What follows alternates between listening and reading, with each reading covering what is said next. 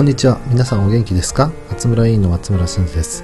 ドクター松村の日本全国お元気ですか？このポッドキャストは全国のドクターを訪ねてインタビューをする番組です。今回のゲストは日本赤血ライン医療部会家庭医療学開発センター長の藤島康樹さんです。藤島さんは、えー日本全国で現在家庭医を組織的に育成するそのキーマンとして注目されています。まず第1回目は藤島さんのこれまでの活動についてお話を進めていきます。そして藤島さんのこれまでの生い立ちについてもお話を伺います。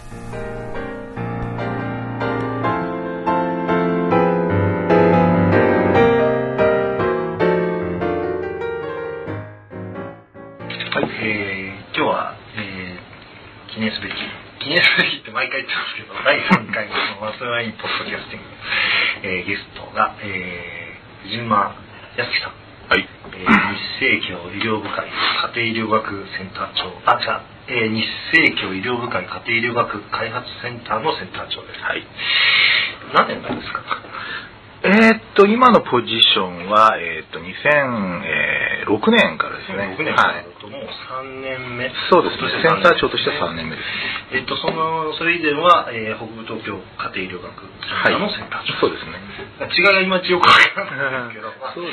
えー発展したと。はいそうですねえー北部東京から日本に。そうですね。はい。ありがとうございます。えーえーと、私はその頃から、まあ、結構長いお付き合いをさせていただいておりますが、えーと、臨床はずっと、えー、生協期マシン療所でやられてると。そうですね。もう大体17年ぐらいです。はい。はい。えー、を、えー、ゲストに招いて、今日はちょっと、家庭医療学とは何かという本質的な議論を、議論というか、まあお話を伺おうかなと思っておりますが、まずはですね、えー、藤間さんが、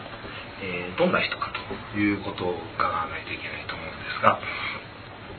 えー、何ですかこの日清協医療部会家庭医療学開発センター。あそうですね。はい。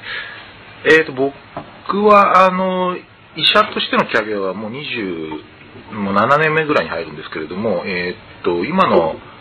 診療所に勤務してから17年目。まあ実は後でちょっと少し、あの、自己紹介のところでも、あの、お話できると思うんですけども、えーっと、まあ、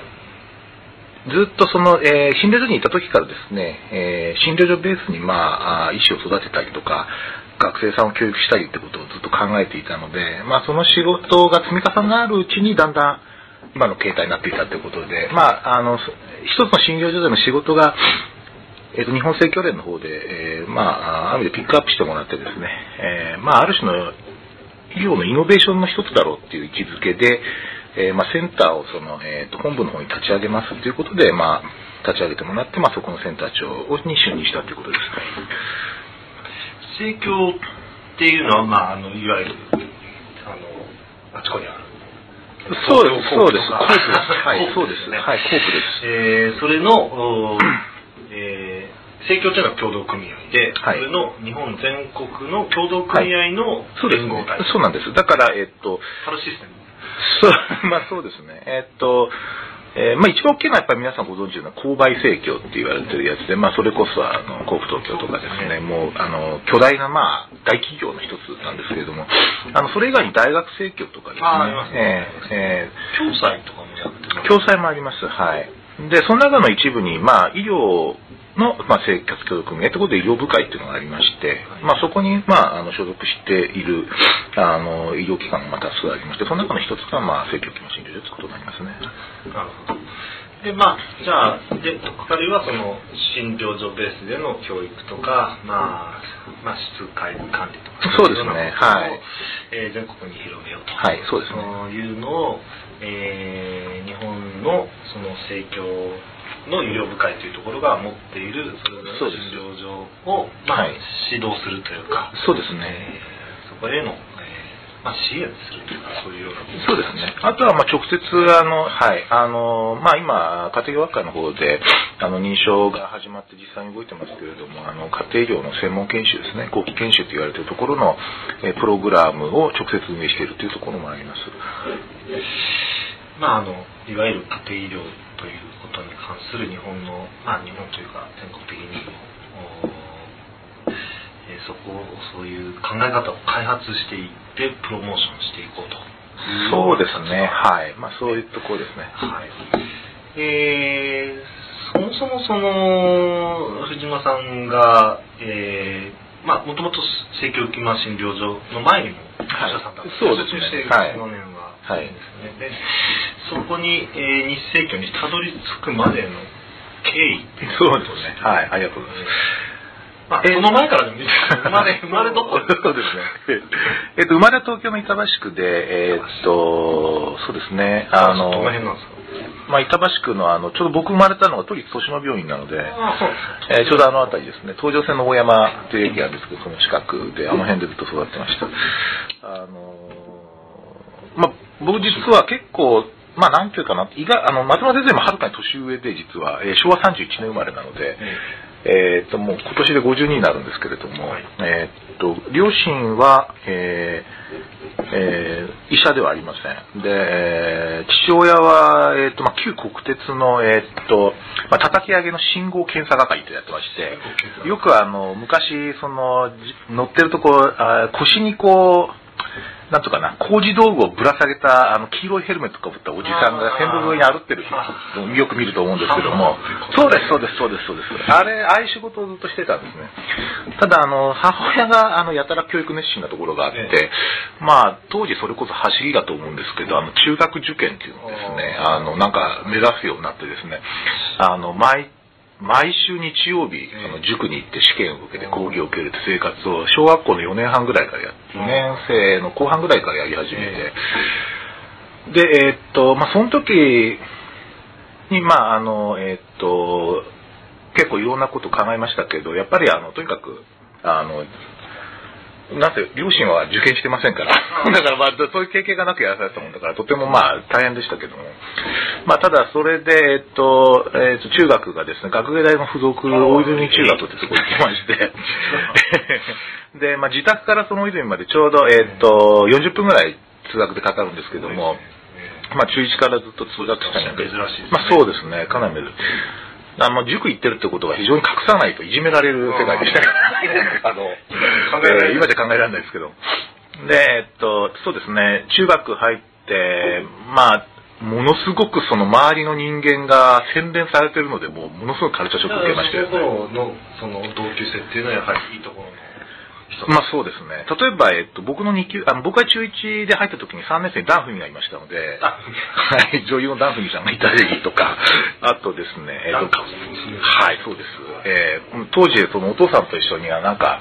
行方不明になったって大騒ぎになって実はそれ小説になってて、あの、えっ、と、どこだったっけな、九州の方の福岡の方の離れ小島に二人で行ってたんですね。で、まあそういうのもあって、ちょうど家宅の人の時代であます。で、まあ後で知ったんですけ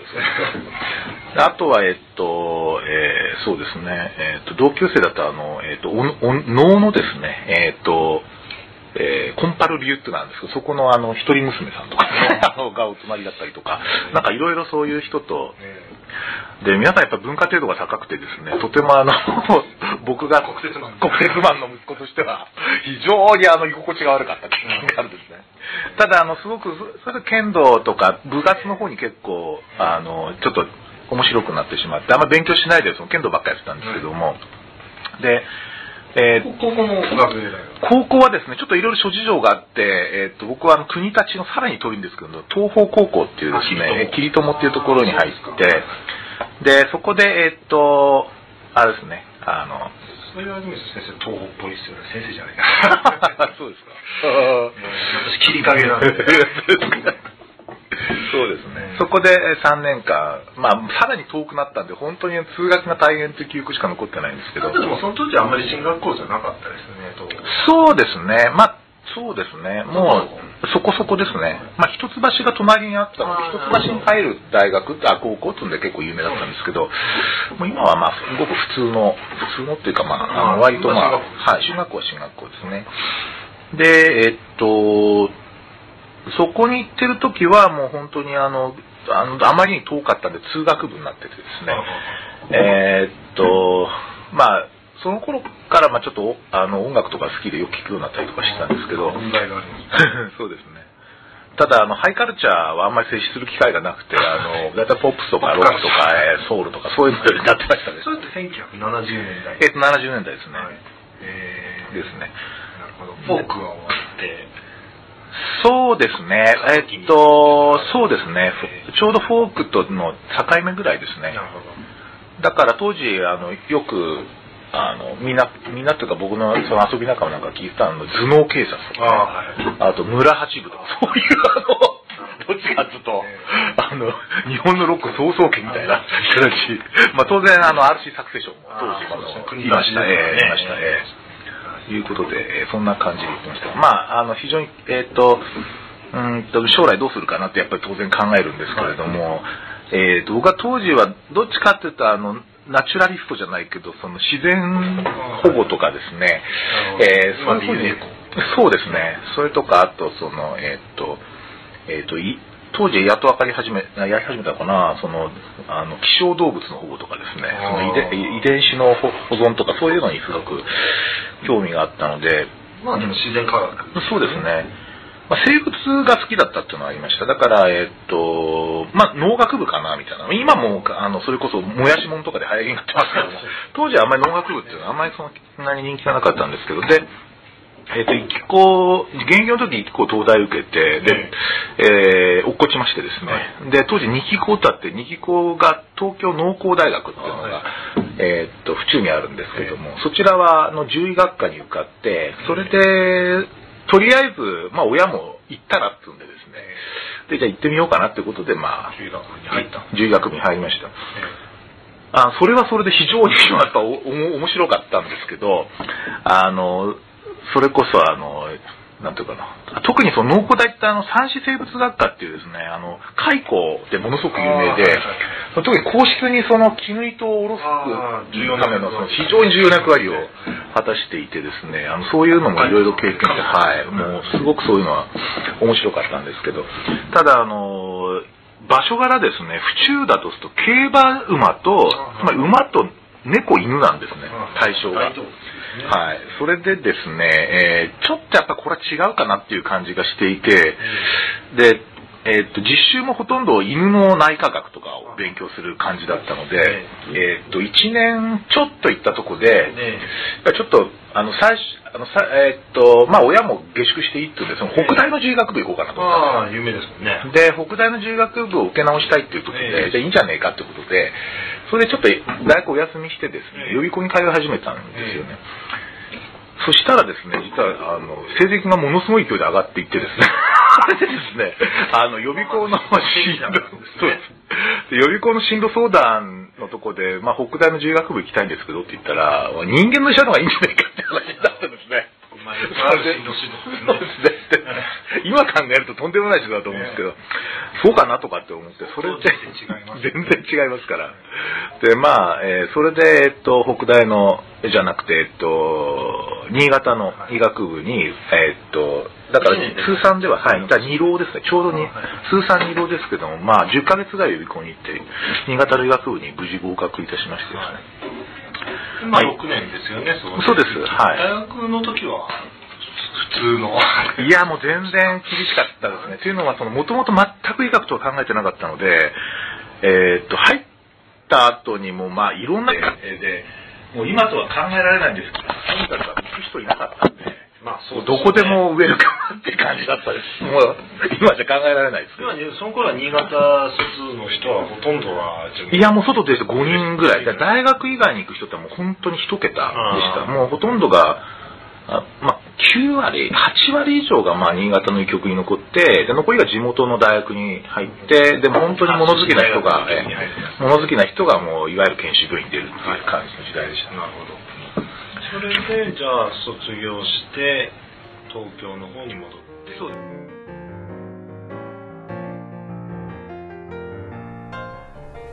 藤沼さんの今の仕事、そして大学卒業までの生い立ちについてお伺いしました。初めは獣医を目指していたとのこと、大変ユニークなキャリアの持ち主ですね。次回は医大を卒業して、えーその後の経過についてお話が進みます。それでは次回もお楽しみに。松村真司でした。